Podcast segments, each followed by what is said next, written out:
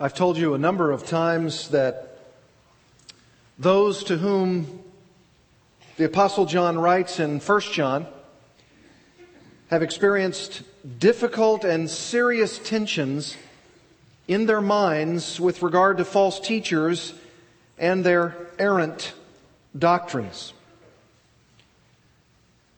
There was a real temptation to listen to these teachers because of their persuasive ways, the ways they presented their damning messages. We don't know if all these false teachers had actually left the Christian community, although as we studied in 1 John 2:19, certainly it indicates that some of them did. There still could be those counterfeit Christians lurking among genuine believers in Asia Minor, and possibly if this church is in Ephesus, right in the very church itself. And John is concerned enough to encourage the true Christians to have the certainty of their experience of the genuine, abiding love of God. I would submit to you this morning that this is not simply something first century Christians need, it is also something 21st century Christians desperately need. We all want to know with utter certainty that we have a genuine relationship with the Lord, that He is actively working in our lives, and that He is loving us and caring for our souls. In other words, we want the tangible evidence that Jesus Christ will never leave us nor forsake us. We want to know that we're on our way to heaven and that our sin guilt and the punishment for it has been forever removed. Could it be possible that I can have this blessed assurance that Jesus is mine? Did we not just read in and sing in Amazing Grace this line of verse 3? The Lord has promised good to me. His word, my hope, secures. He will my shield and portion be as long as life endures. Can it be so? Can we know that with confidence? Can we have the assurance that indeed Jesus is mine? Well, apparently, John believed that we desperately needed to hear that message. He wrote in the first century to those to whom he initially writes, and through the Spirit of God, even for our own day, it is written for us that we also need this sense of assurance. It is necessary to pursue. It is fundamental to how we live as Christians. And we need to know it. We need to have that assurance. We must believe that we can be totally certain that Jesus is ours. And John gives that to us. Look in your Bibles at 1 John chapter 4. 1 John chapter 4 verses 12 to 16. Here is where John gives us four foundational truths which should give us the great assurance of our salvation. Listen to what he writes. 1 John 4, 12 to 16. No one has ever seen God. If we love one another, God abides in us and his love is perfected in us. By this we know that we abide in him and he in us because he has given us of his Spirit. And we have seen and testify that the Father has sent his Son to be the Savior of the world. Whoever confesses that Jesus is the Son of God, God abides in him, and he in God. So we have come to know and to believe the love that God has for us. God is love. And whoever abides in love abides in God, and God abides in him. Four foundational truths that we have the assurance of our salvation. Here's the first one. You can see it on the Lord's Day bulletin or behind me, and it is this I love my fellow Christians because of our unseen Father's abiding and perfecting love. Or to say it more simply, I love my fellow Christians. You say, well, how does that give me the assurance of my own salvation? Can it be so? Notice what John says, verse 12. No one has ever seen God. If we love one another, God abides in us and his love is perfected in us. Now, if you have been with me and we've been studying 1 John, we finished, of course, verses 7 through 11 last time. And right here in verse 12, beginning with that first phrase, John says something very interesting and as though it comes totally out of the blue. He says in the first part of verse 12, no one has ever seen God. Now, if you look at verse 11, he says, just before this, Beloved, if God so loved us, we also ought to love one another. And if you look at the latter part of verse 12, or that which comes directly after this first phrase, it says, If we love one another, God abides in us, and his love is perfected in us. And if you're like me, you're going to ask the question, why does he start out verse 12 by saying, No one has ever seen God. What does that have to do with anything? What does that have to do with love? Or what does that have to do with God loving us and our oughtness to love one another? What does that have to do if we are to love one another and God abides in us and His love is perfected in us? What does this have to do with anything? What is He trying to say with, no one has ever seen God? Well, it might be something like this. We don't know exactly if one of the heresies of the first century was a claim by false teachers that they'd been receiving actual visitations or visions of God. But if certainly this could have been the case, John might be combating the heresy of someone in the camp, in the Christian community, in the church, who may have been claiming such visions. I think this is exactly what John is talking about here. Because in these heresies of the first century, certainly one of them, if not several of them, had to do with the idea of someone claiming special knowledge of God. We will know them later, of course, in the second century as the Gnostics. And this was some kind of incipient initial Gnosticism, unformed, unframed, not articulated in a way that it will later be articulated, but certainly now there may have been those in the fellowship who were intimidating genuine believers by saying something like this Yes, but have you had a vision of God? Have you seen God? I've seen him. Oh, you haven't seen him? Well, then maybe you don't really know him. Maybe you haven't come into a relationship with him. Because if you came into a relationship with him, he would be visiting you. You'd have visions of the majestic. And certainly by the second century, these Gnostics believed, claimed they had a secret knowledge of God, even through visions and revelations where God was personally seen by them. And that's intimidating. That's incredibly intimidating.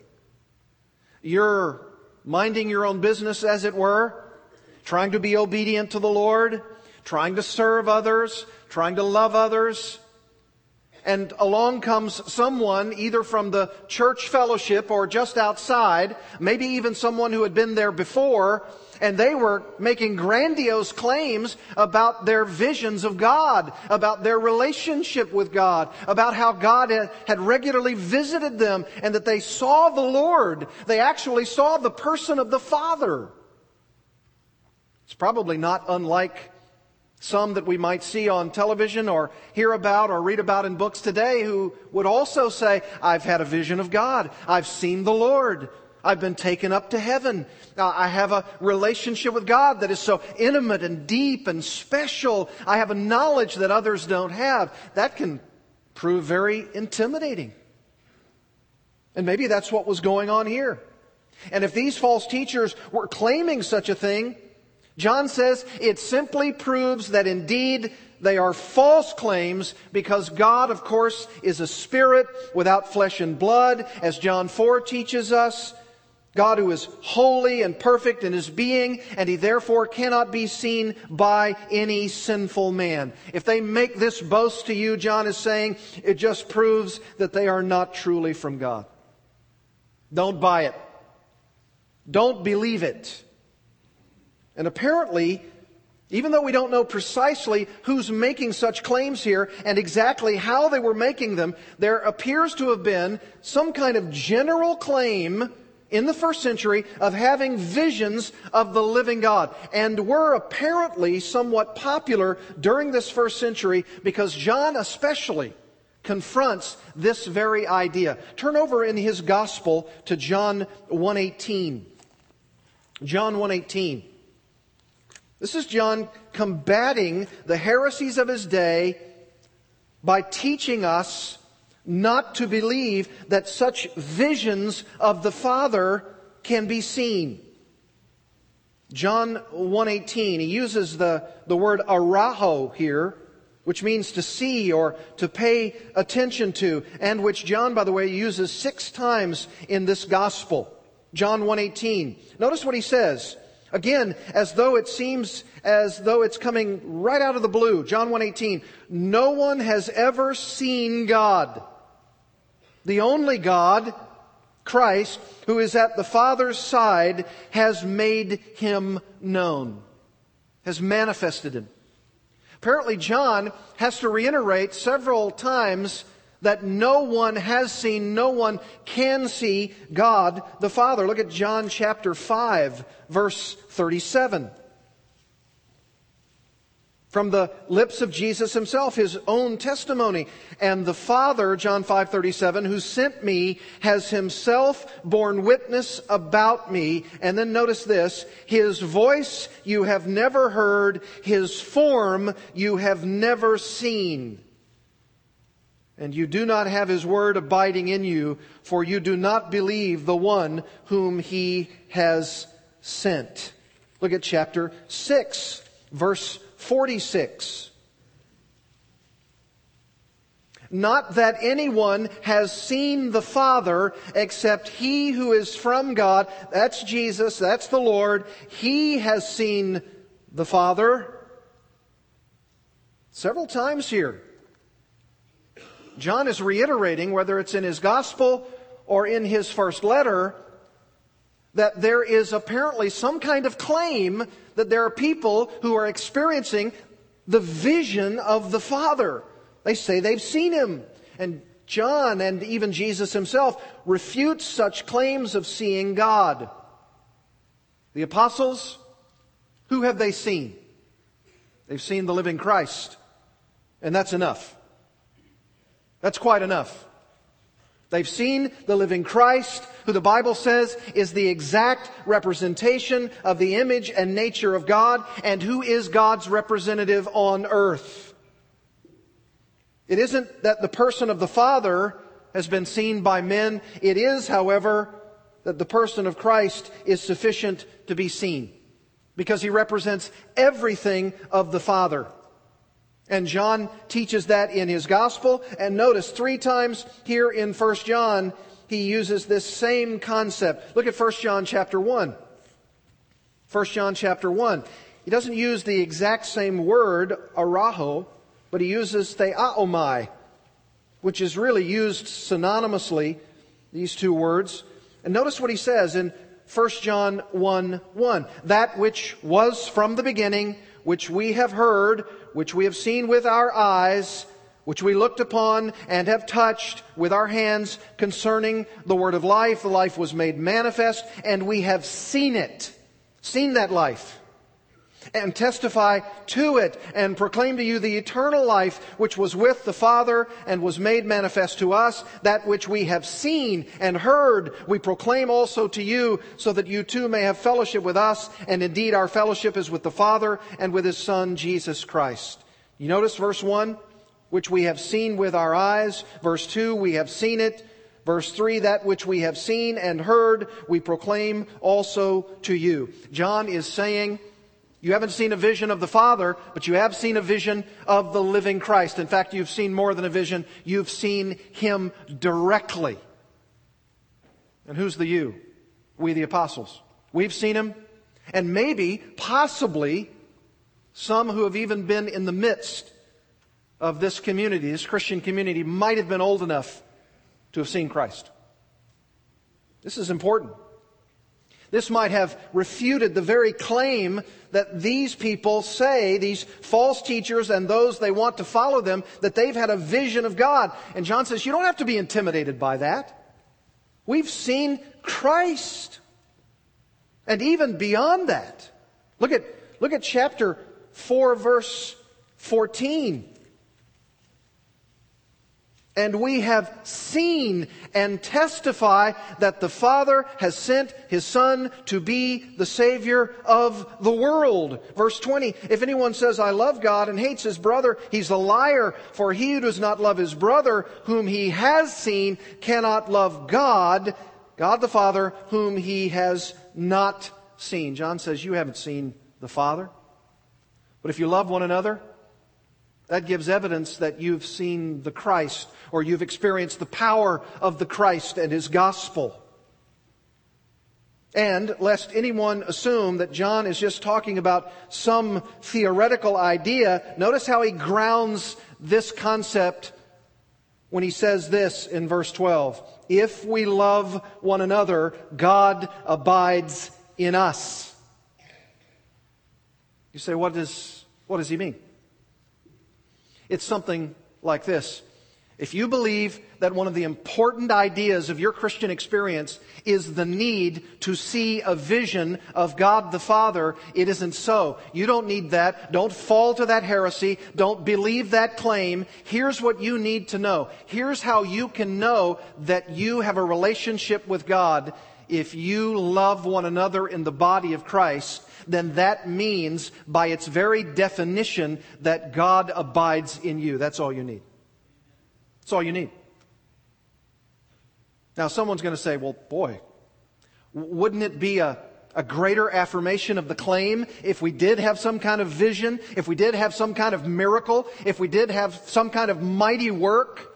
And there are always going to be people who are going to want that, that supernatural idea of visions and miracles and mighty works to be able to substantiate the claim that I'm from God. John says, you know what you need? You need to have love prevail in the Christian community, and that's how you know God abides with you. That's how you know. Just love one another. That's how you know that God is around. That's how you know that He exists. That's how you know that there is a God. Because in your sinful, Christ rejecting, unregenerate condition, when you walked according to the prince of the power of the air, you didn't love. You only loved yourself. You only wanted to serve yourself. But when you love supernaturally, when you love like God loves, when you see what God is doing in sending His Son, and you want to love others because you see what God has done in your life, then you give the greatest evidence that God is in your life.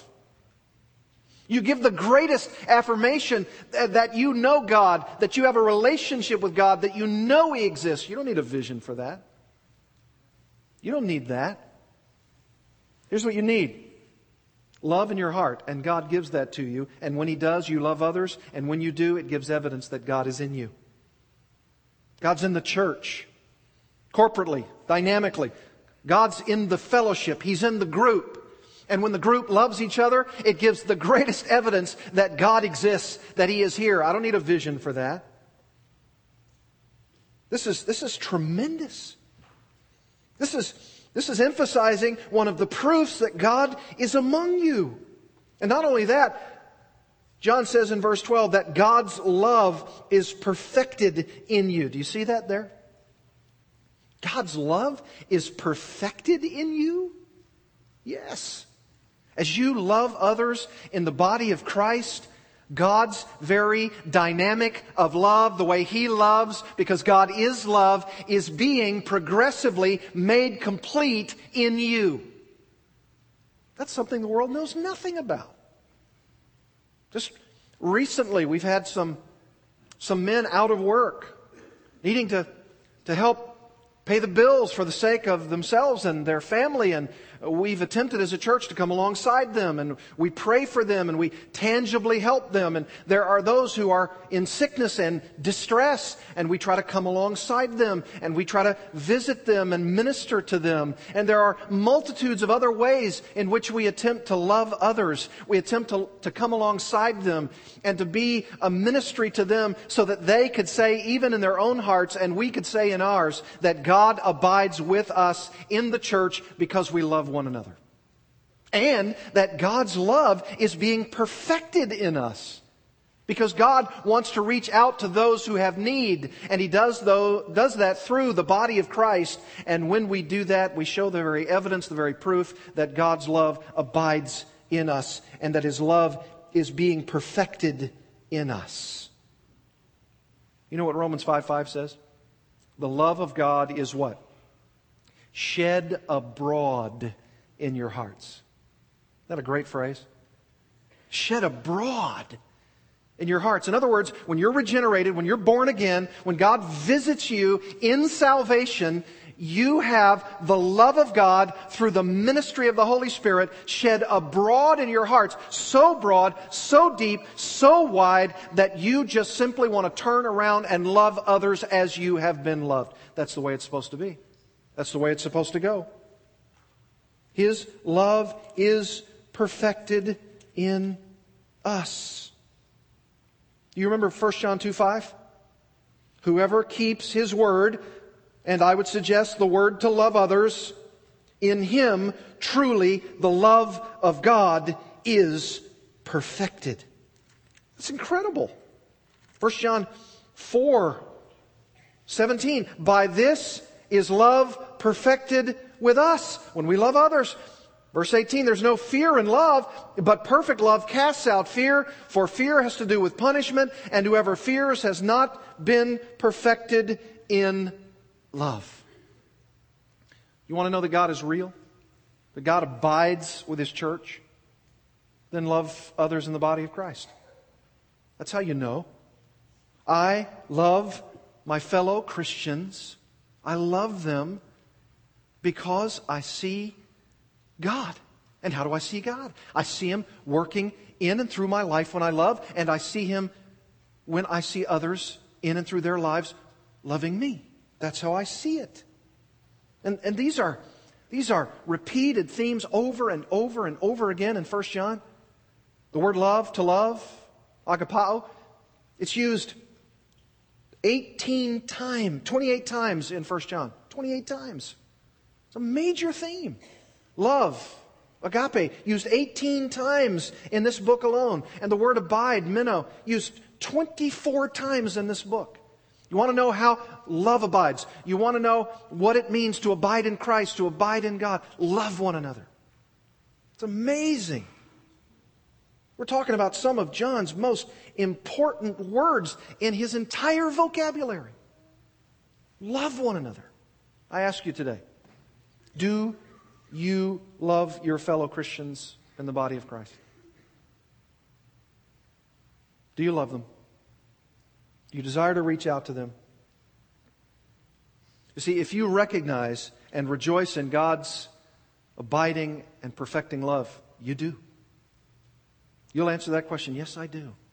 I don't love them as I ought. I know that, but I want to love them deeper still. I want to abound in that love. I want to take care of my fellow brothers and sisters in Christ because I see God. I, I see Him in the sense that I see His love in me. that I'm experiencing that love, that I want that love to go out from me to others. I love my fellow Christians. Here's the second foundational truth of our assurance I know my relationship with God is secure because of our gracious Father's gift of the Holy Spirit. I love and I know. You want to know how to have the assurance of your salvation? Love your fellow Christians. That'll give you a strong sense of whether or not you have the assurance of your own salvation. And secondly, I know my relationship with God is secure because of our gracious Heavenly Father's gift of the Holy Spirit. Look at verse 13. By this we know, underscore that, by this we know that we abide in Him and He in us because He has given us of His Spirit. What a glorious thought. What a gracious thing. We've just sung about the grace of God, haven't we? This is the grace of God. And yet someone might say, in what sense is the Holy Spirit given to us? And for what purpose have we been given the gift of the Holy Spirit? I mean, it's one thing to say He has given us of His Spirit, but why? Why does John say that here? Why is that some kind of assurance of my salvation? I mean, someone could say, boy, that sounds somewhat mystical. I thought he was just moving us away from the mystical dimension of not seeing God, seeing God the Father. And now he puts in, we've been given the gift of the Holy Spirit. Why is that? Is that some kind of mystical giving of my assurance to me? Does the Holy Spirit visit me with some kind of inaudible frame of words and I'm just walking down the street or I'm in my chair and and I'm sensing the presence of the Holy Spirit, which then gives me a sense that I'm assured of my relationship in Christ? Is that what it is? I don't think so. I don't think so at all. I think it's something like this. The Holy Spirit has been given to us as a gracious gift of God so that we might understand and know and affirm the truth. You say, how do you arrive at that? Look in your Bibles at 1 John chapter 4, verses 14 and 15, just two verses beyond this. What does the Spirit do? We've been given the Spirit. Notice what He does for us. Verse 14, and we have seen and testify that the Father has sent His Son to be the Savior of the world. Whoever confesses that Jesus is the Son of God, God abides in Him and He in God. You see, how does that prove to us that the Spirit is doing this? In 1 John, the Holy Spirit is given to us so as to witness or testify to the truth. To the truth that Jesus is God. To the truth that Jesus has come in the flesh. To the truth that Jesus is the Son of God and the Savior of the world. That's what the Holy Spirit's ministry is doing in 1 John. In fact, look at chapter 2, verse 18, and you'll see this. This is the ministry of the Holy Spirit. It's not some kind of mystical thing. It's the Spirit attesting to the truth of who Jesus is. That's the ministry of the Spirit to glorify Christ. Look at 1 John 2, 18. Children, it is the last hour.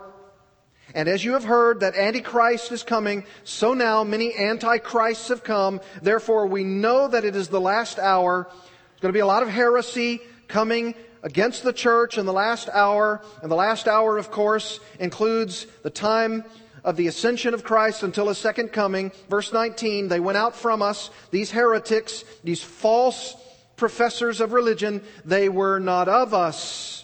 If they had been of us, they would have continued with us, but they went out that it might become plain that they are not all of us. But if you have been anointed by the Holy Spirit, the Holy One, that's a reference, I believe, to the Holy Spirit, and you all have knowledge, I then write to you, not because you do not know the what? The truth, but because you know it, and because no lie is of the truth. The Holy Spirit is attesting to you about the truth. And what is the truth? What is the Holy Spirit's role in giving us the truth? Look at verse 22. Who is the liar but he who denies that Jesus is the Christ? This is the Antichrist. He who denies the Father and the Son. No one who denies the, fa- the Son has the Father. Whoever confesses the Son has the Father also. You know that if you affirm Jesus as having come in the flesh, that's not from you, but that's from the Holy Spirit. That's from the Holy Spirit. He produces first in regeneration and then in affirmation the idea that Jesus is the Christ. And if someone says, I don't believe that, that means they don't have the Holy Spirit. That's right. Do you remember when Jesus asked his own disciples, Who am I? Who do men say that I am? And you remember Peter's response? Thou art the Christ, the Son of the living God. And what did Jesus say in response to that? Flesh and blood did not reveal this to you, but my Father who is in heaven. He revealed that to you, and He does so through the person of the Spirit. The Spirit gives anyone who proclaims Jesus as the Christ the ability to do so. And that's why it says in verse 24, of 1 John 2, let what you heard from the beginning, the beginning of the truth about Jesus, abide in you. If what you heard from the beginning abides in you, then you too will abide in the Son and in the Father. That's the Holy Spirit's role. That's His ministry. Look at the end of chapter 3, the latter part of verse 24. And by this we know that He abides in us by the Spirit whom he has given us. And notice what the Spirit does. Chapter 4 verse 1. Beloved, do not believe every spirit, spirit with a small s, but test the spirits to see whether they are from God, for many false prophets have gone out into the world. By this you know the Spirit, capital S, Holy Spirit, the Spirit of God, every spirit that confesses that Jesus Christ has come in the flesh is from God. And every spirit that does not confess Jesus is not from God. This is the spirit of the Antichrist, which you heard was coming and now is in the world already. Verse 6 Whoever knows God listens to us. Whoever is not from God does not listen to us. By this we know the spirit of truth and the spirit of error. Chapter 5, verse 6. This is he who came by water and blood, Jesus Christ, not by the water only, but by the water and the blood. And the Spirit, the Holy Spirit, is the one who testifies because the Spirit is the truth. All throughout 1 John. You're hearing over and over and over again of the ministry of the Holy Spirit. And what is the role in the ministry of the Holy Spirit? To teach you, to reveal to you that Jesus is the Christ. So what does he mean here? He means the exact same thing. By this, we know that we abide in Him, in God the Father, and He in us, because He has given us of His Spirit. And what does the Spirit do? The Spirit testifies that the Father has sent His Son to be the Savior of the world. That's what the Spirit of God does. It's not some kind of mystical idea. It's the truth of proving who Jesus Christ is. What a gift giving by the Father. If we don't have the Spirit, my friends, we do not have the ability to affirm that Jesus Christ is God and that He's come in the flesh and that He died for us and that He, that he sacrificed His life and paid the penalty for our sins. We don't have it. Do you thank God for the Spirit? You thank God for the ministry of the Holy Spirit who has been graciously given to us. It's a grace gift. That's why we can say, I know, I know, I affirm that Jesus is who he said he is by the gracious gift of the Holy Spirit. Thank you, Spirit, for giving me the ability, the comprehension, the mental grasp that Jesus is the Christ. I wouldn't affirm him without you. Do you possess that knowledge, my friends? Do you have that knowledge? Are you the recipient of this gracious gift of the Father, giving you the Spirit? Do you, in fact, know? Do you, in fact, confess that Jesus Christ is the Son of God and the only Savior of the world? That's, that's by the way, the third affirmation here. The third foundational truth of the assurance of our salvation. I confess my allegiance to Jesus Christ because he is the Son of God and the only Savior of the world. Look at verse 14. and we have seen, there's that word again, and we have seen and testify, that's the Holy Spirit, through the witnessing of John, through the apostolic testimony, and we have seen and testify that the Father has sent His Son to be the Savior of the world. Whoever confesses that Jesus is the Son of God, God abides in him and he in God. You want to know if you have the assurance of your own salvation? What do you confess? What do you confess? Confession, homologeo, oh, that's the idea that I declare. I affirm. You know, people downplay, unfortunately, doctrinal clarity today doctrinal commitments, doctrinal affirmations, doctrinal propositions. And they do so to their own peril, because even if someone were to do so, the Bible right here questions the legitimacy of not only their salvation, but even the assurance of it. Because you gain that assurance by confessing that Jesus is the Son of God and God's only Savior. This, by the way, is so fascinating. We hear a lot about Jesus as the Savior of the world. Do you know that that phrase, Savior of the world, attributed to Jesus, only actually occurs twice in our New Testaments? Right here and in John 4 42. In John 4:42, the context is something like this. He's the savior of the world, not just of Jews, but of Gentiles also. That's the context. And here in 1 John 4, he's the Savior of the world in the sense that he is the only Savior that is presented to the world. That's it. No, there are no other Saviors. There are no other Messiahs. It is God's only announced and declared Savior for the world of sinners. There is no other Savior. That's what I believe. That's what I confess. What about you? Is that what you confess? Is that what you believe? Well, it might be easy for you to believe that here, here in America. We have freedom of religious expression. But during that Gospel Coalition conference that Todd Murray and I attended, one of the speakers was Ajit Fernando, a wonderful brother in the Lord from Sri Lanka. And he gave a wonderful message. And he said in that very, very difficult war torn country, they've had civil war there for decades and decades. And he works for Youth for Christ there. And some of his own staff persons through the years have given up their lives for the sake of the gospel, for the religious persecution that goes on there. Heavily, heavily dominated country of Islam.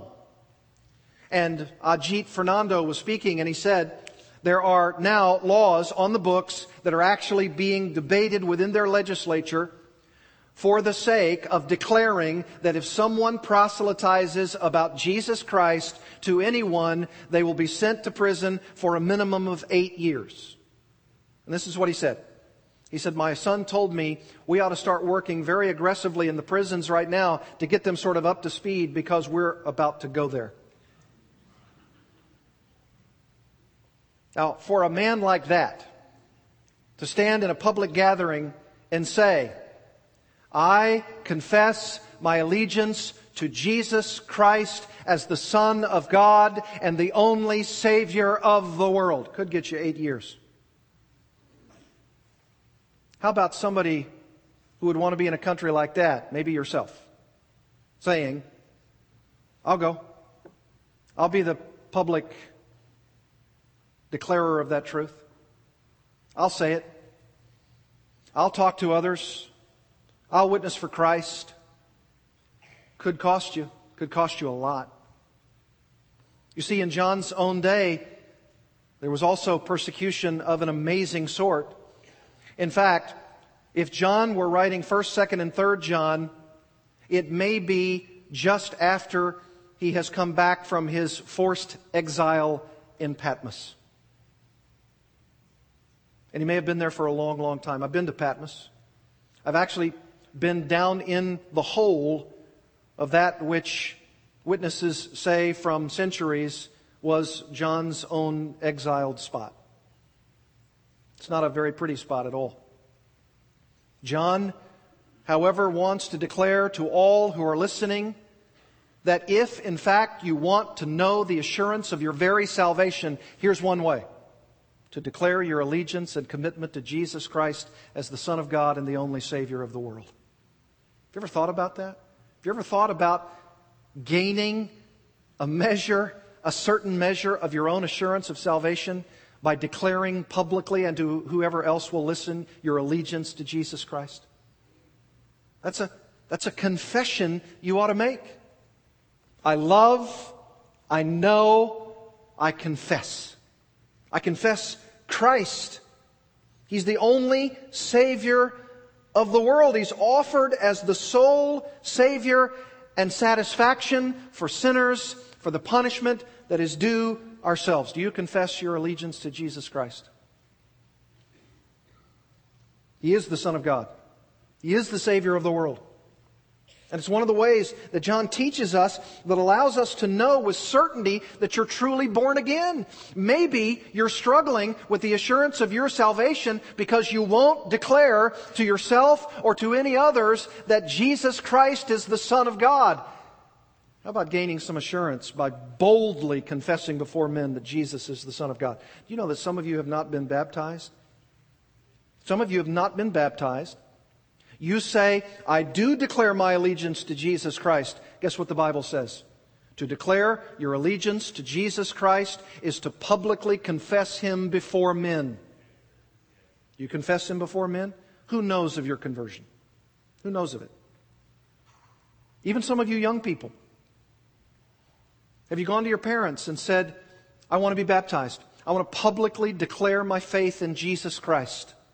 Do you know that in some of those countries, like I mentioned, with severe persecution, young people and older people, and maybe even the oldest people, want to, in the face of even public indignation, public reprisal, want to go someplace like a lake or a pond to declare their faith in Jesus Christ, that He is the only Savior of the world, knowing that as soon as they come up out of the water, they will be taken away and possibly taken away from their families, possibly forever, and possibly killed for their faith. But they are willing and ready and eager to do so. How about you?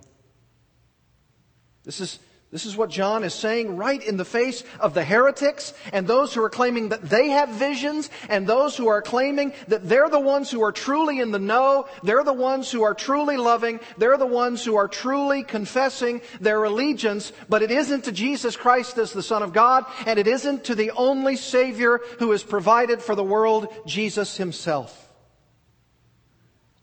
And please, please don't miss this. Whoever confesses that Jesus is the Son of God, what's the next phrase? God abides in him. And he in God. I'll tell you what, my friends, there is no greater way to live as a professing Christian than to know with certainty that you have salvation. The certainty of it. Do you have it? Do you have that assurance? Do you know it like the back of your hand? You can. This, this book is written in part to declare that there is not only the possibility, but the certainty of your salvation through Jesus Christ as the Son of God. You can have it. You can know it. First John 3, 24. Whoever keeps his commandments abides in God and God in him. Moral commitment. Ethical commitment. I know that God abides in me because I want to obey Jesus. 1 John 4, 15. Whoever confesses that Jesus is the Son of God, God abides in him and he in God. Verse 16. Whoever abides in love abides in God and God abides in him. I repeat myself all the time in my preaching, and I stand in a long line of wonderful brothers who do so, including John. Abide, abide, abide, abide. And I can hear somebody saying, enough of the abiding already. I got it. I know it. I have it. Would you, if you were persecuted? Would you? Or if you'd be, if you'd be in a dark, dingy dungeon for your faith, wouldn't you want to hear it over and over and over again? You'd want to hear it. You want to hear it from the pages of Scripture. No wonder Paul says at the end of 2 Timothy, he tells Timothy, bring the books. He's in prison. He's about to die. Bring the books, especially the parchments. I want to read. I want to study. I want to be reminded again of my abiding in God. Do you confess your full allegiance to Jesus, God's Son and Savior? You ought to, and you ought to do it today.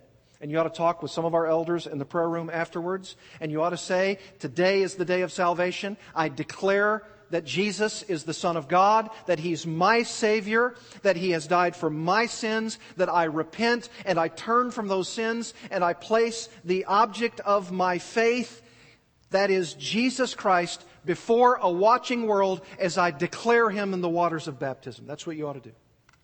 That's what you ought to do today. Every young person, every older person who've not been baptized, you ought to declare your faith in Jesus Christ through baptism that gives you the public opportunity to declare, to confess your allegiance to Jesus Christ. Fourth and final. Fourth and final truth. It's foundational. That's why John has written what he has here in his first letter I believe my God loves me because he is love and abides in me. Verse 16. So, we have come to know and to believe the love that God has for us. God is love, and whoever abides in love abides in God, and God abides in him. There he goes again. There he goes without abiding. We must need to know it time and time again. And by the way, do you see the little connector word so, which begins verse 16? It's there in order to tie in what John has just written regarding that affirmation that Jesus is the Son of God and the Savior of the world. John is actually saying that this truth of the incarnation, the sinless life, the death, the burial, the resurrection of Jesus Christ from the dead, which demonstrates the love that God has for us the greatest demonstration in the history of the world. There's no greater love. This is the demonstration of the apex of love that God sent His own Son, His one and only Son, His unique Son, the Son in whom He was well pleased, the Son of His love, to demonstrate His love for you. No greater love no greater love. And someone might come along and say, well, it's pretty arrogant to say that I can know and believe that God loves me.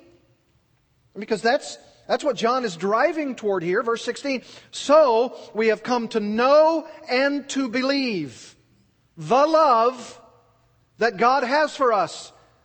And someone might say, that's pretty arrogant.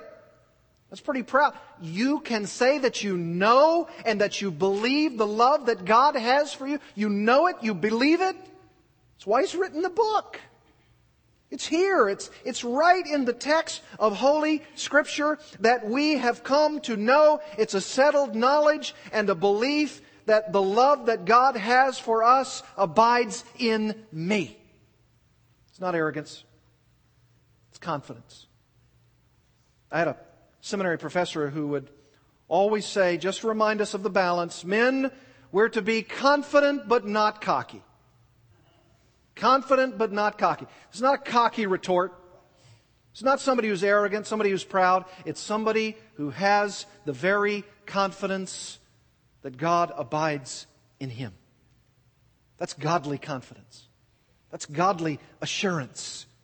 Isn't arrogant at all to assume God's love for you if you would do what God commands and confess your allegiance to Jesus Christ as the Son of God and the Savior of sinners. This is the very assumption, I might add, that God wants you to have in reading this book. That's the very assumption that He wants you to have. He's driving you to that point. He wants you to know it.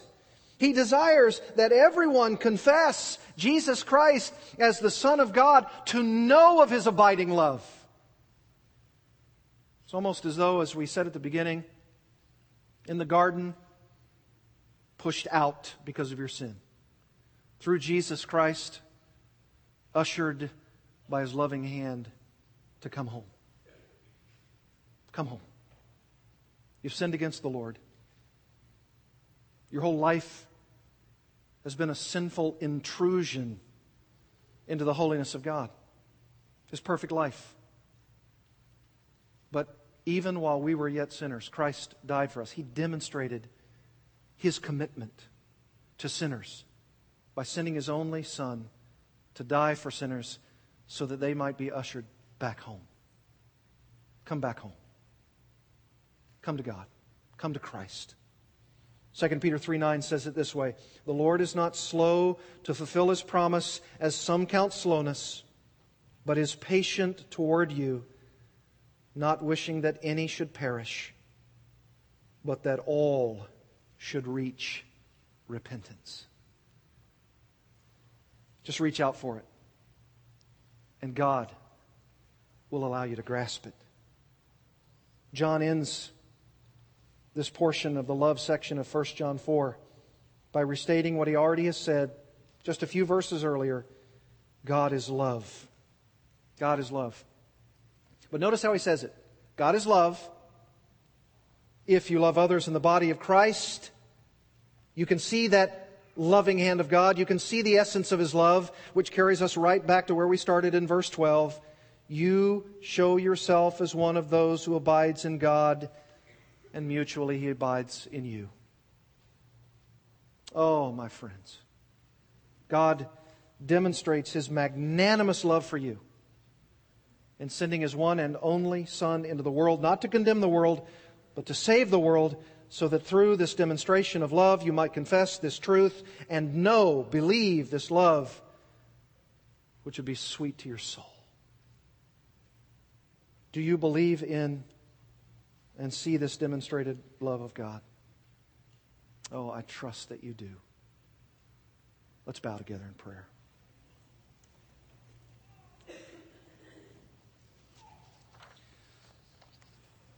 Father, thank you so much.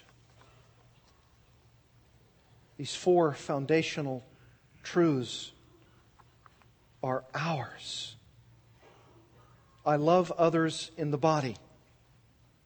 I know God through the Spirit. I confess Christ to save. I believe God is love. Lord, allow us, even throughout the rest of this afternoon, yea, even throughout our Christian lives, to see these foundational truths as the very ground of the assurance that we have through the death, the burial, and resurrection of Christ. I love others in the body. I know God through the Spirit. I confess Christ to save. And I believe God is love. Pour out your assurance to us, Heavenly Lord, and we will thank you. In Jesus' name, amen.